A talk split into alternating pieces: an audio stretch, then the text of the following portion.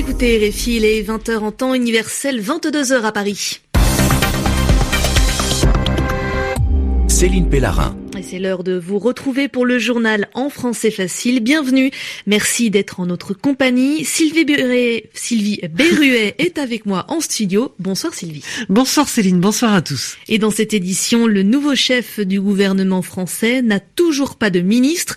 Une annonce décalée pour prendre plus de temps afin de vérifier les situations fiscales des candidats.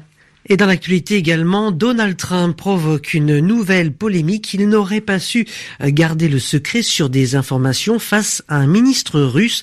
On vous explique cette affaire dans quelques minutes. Et nous parlerons aussi de sécurité sur Internet. Un adolescent démontre à des experts les dangers auxquels on peut être confronté avec nos appareils électroniques, même ceux qui paraissent les plus innocents. Le journal. Le journal. En français facile. En France, le nouveau président et son premier ministre prennent leur temps pour annoncer le nouveau gouvernement. Cette annonce des ministres, ce sera finalement pour demain. 24 heures supplémentaires pour vérifier que les candidats n'ont rien à cacher au niveau fiscal, qu'ils ont bien déclaré leurs impôts, par exemple. À Matignon, le bureau du premier ministre, comme à l'Élysée, le palais présidentiel, on veut à tout prix éviter les mauvaises surprises, celles qui pourraient déstabiliser un ministre et tout le gouvernement. La priorité pour Emmanuel Macron et Édouard Philippe, c'est de former un, une équipe gouvernementale qui dure. Anissa El Jabri. Tout pour éviter un nouveau Thomas Thévenoud, secrétaire d'État. Neuf jours contraint à la démission en raison de retard de déclaration de revenus, sa désormais fameuse phobie administrative. Alors situation fiscale potentielle, conflit d'intérêts. Le nouvel exécutif veut prendre le temps de tout passer au peigne fin. C'est en tout cas la raison officielle pour le retard pris. La recette pour équilibrer ce gouvernement est aussi plus compliquée que d'habitude. Équilibre gauche-droite, parité, société civile, un tiers, ce sont les critères fixés de longue date avec un point clé, le nombre de ministères réservés à la droite. C'est une des conditions posées par les proches d'Alain Juppé et de Bruno Le Maire pour franchir le Rubicon, un premier ministre de leur camp, certes, mais aussi plusieurs portefeuilles et pas n'importe lesquels, même si pour la défense, il se dit beaucoup que Jean-Yves Le Drian pourrait rester ici à gauche, le fidèle de la première heure. Le maire de Lyon, Gérard Collomb, pourrait aussi recevoir un portefeuille régalien. Aux États-Unis, le président américain est accusé d'avoir trop parlé au ministre russe des Affaires étrangères. C'est le journal Washington Post qui révèle cette affaire. Cela se serait passé la semaine dernière à la Maison Blanche, la résidence présidentielle. Donald Trump aurait donné des informations confidentielles qui devaient rester secrètes au ministre russe.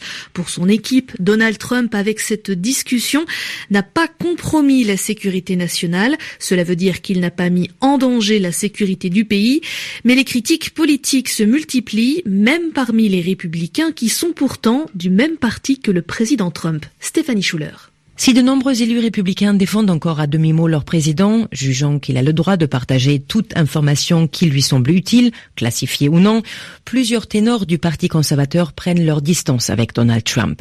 Le sénateur John McCain qualifie les révélations du Washington Post de très troublantes. Pour son collègue Ben Sass, elles sont même effrayantes. Le sénateur Bob Cork déplore un manque de discipline qui crée le chaos et qui fait que la Maison-Blanche se trouve désormais dans un tourbillon qui la tire vers le bas.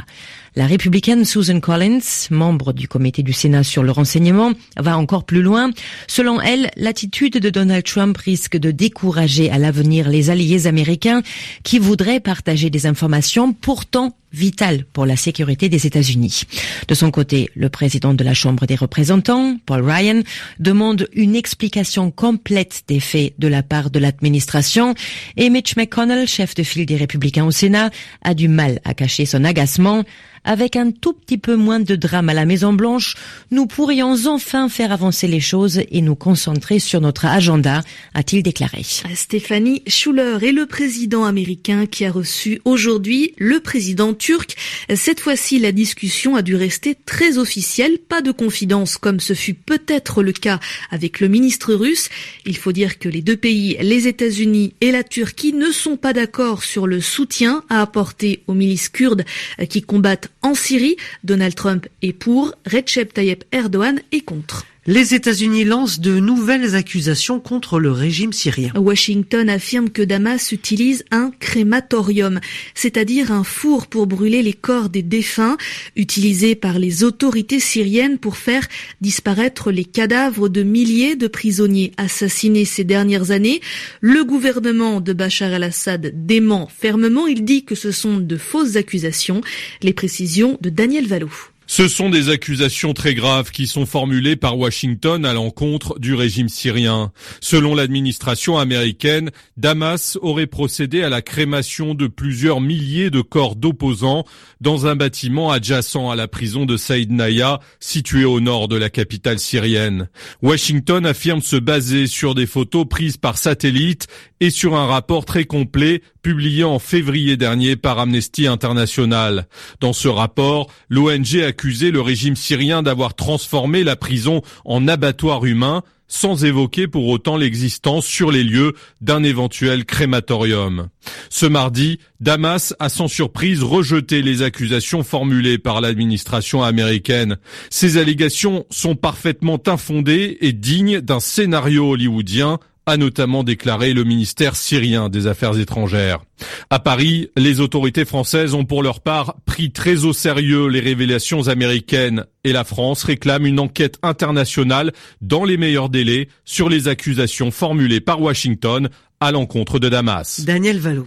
Cette question, Céline, est-ce que la Commission européenne peut décider seule d'un accord commercial? Eh bien non, Sylvie, c'est ce que répond la Cour de justice de l'Union européenne.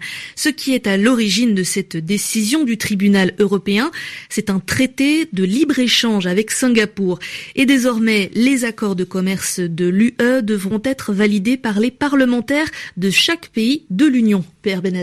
En 2013, la Commission européenne avait conclu avec Singapour un traité de libre-échange dit de nouvelle génération. À l'instar des autres traités négociés depuis, il porte en effet non seulement sur les droits de douane ou les échanges, mais aussi sur la propriété intellectuelle, les marchés publics ou les investissements. Et parmi les dispositions nouvelles désormais négociées pour ce type de traité, figurent aussi les différends entre les États et les investisseurs, c'est-à-dire ce pourquoi on avait imaginé de créer des tribunaux d'arbitrage spécifiques. Ce sont justement ces instances d'arbitrage qui ont d'ailleurs été au centre de la contestation menée à l'automne par la région belge de Wallonie contre l'accord commercial avec le Canada. Auparavant, le mandat de négociation donné par les pays de l'Union européenne à la Commission était suffisant. Une fois l'accord conclu, c'était le Parlement européen qui votait la ratification. La Cour de justice de l'UE a décidé que les compétences sur cette question de l'arbitrage étaient partagées entre les États membres de l'UE et la Commission. Désormais, les parlements nationaux devront donc ratifier eux aussi. Les parlements nationaux ou régionaux d'ailleurs, et il y en a pour l'instant 38 à consulter. Pierre Benazet, Bruxelles, RFI. Débarquer de force des passagers d'un avion au Canada, eh bien, ce sera bientôt interdit. Le gouvernement d'Ottawa vient de proposer un projet de loi. Récemment, c'est aux États-Unis que plusieurs scandales ont eu lieu. Des clients débarqués, c'est-à-dire descendus de force d'un avion, en cause les compagnies aériennes qui font des surréservations. Elles proposent plus de tickets à la vente qu'il n'y a de place réellement dans l'avion pour être sûr de remplir l'appareil. Mais quand tous les passagers se présentent à l'embarquement, eh bien, certains, même s'ils ont payé leur billet, sont obligés de sortir, parfois même brutalement. Une pratique qui sera donc bientôt de l'histoire ancienne au Canada. Et on vous a parlé ces derniers jours de cette attaque informatique qui a fait des centaines de milliers de victimes parmi les entreprises, rançons, vols, et bien les dangers liés aux ordinateurs est pointé du doigt par un jeune garçon. À 11 ans, Ruben Paul est un Américain qui est un petit génie de l'informatique et des intelligences artificielles, celles que l'on retrouve dans les robots, nos téléphones et dans les jouets. Et ce jeune Américain a démontré à des experts en sécurité eh bien qu'il pouvait transformer d'innocents jouets en armes. Il en a tout simplement pris le contrôle à distance avec ses appareils électroniques. Il pouvait leur faire faire ce qu'il voulait. Il a notamment utilisé un ours en peluche électronique. Il l'a transformé en récepteur de données. L'ours en peluche peut donc être utilisé pour commettre un cybercrime, un crime sur Internet. Et je rappelle que ce garçon a seulement 11 ans et il se défend en informatique mais aussi dans la vie bien réelle puisqu'il est déjà champion d'arts martiaux, il est ceinture noire de Kung Fu Shaolin et son but c'est de monter une association pour défendre les enfants et les adultes des dangers de la cyber insécurité. Vous écoutez RFI 20h10 temps universel.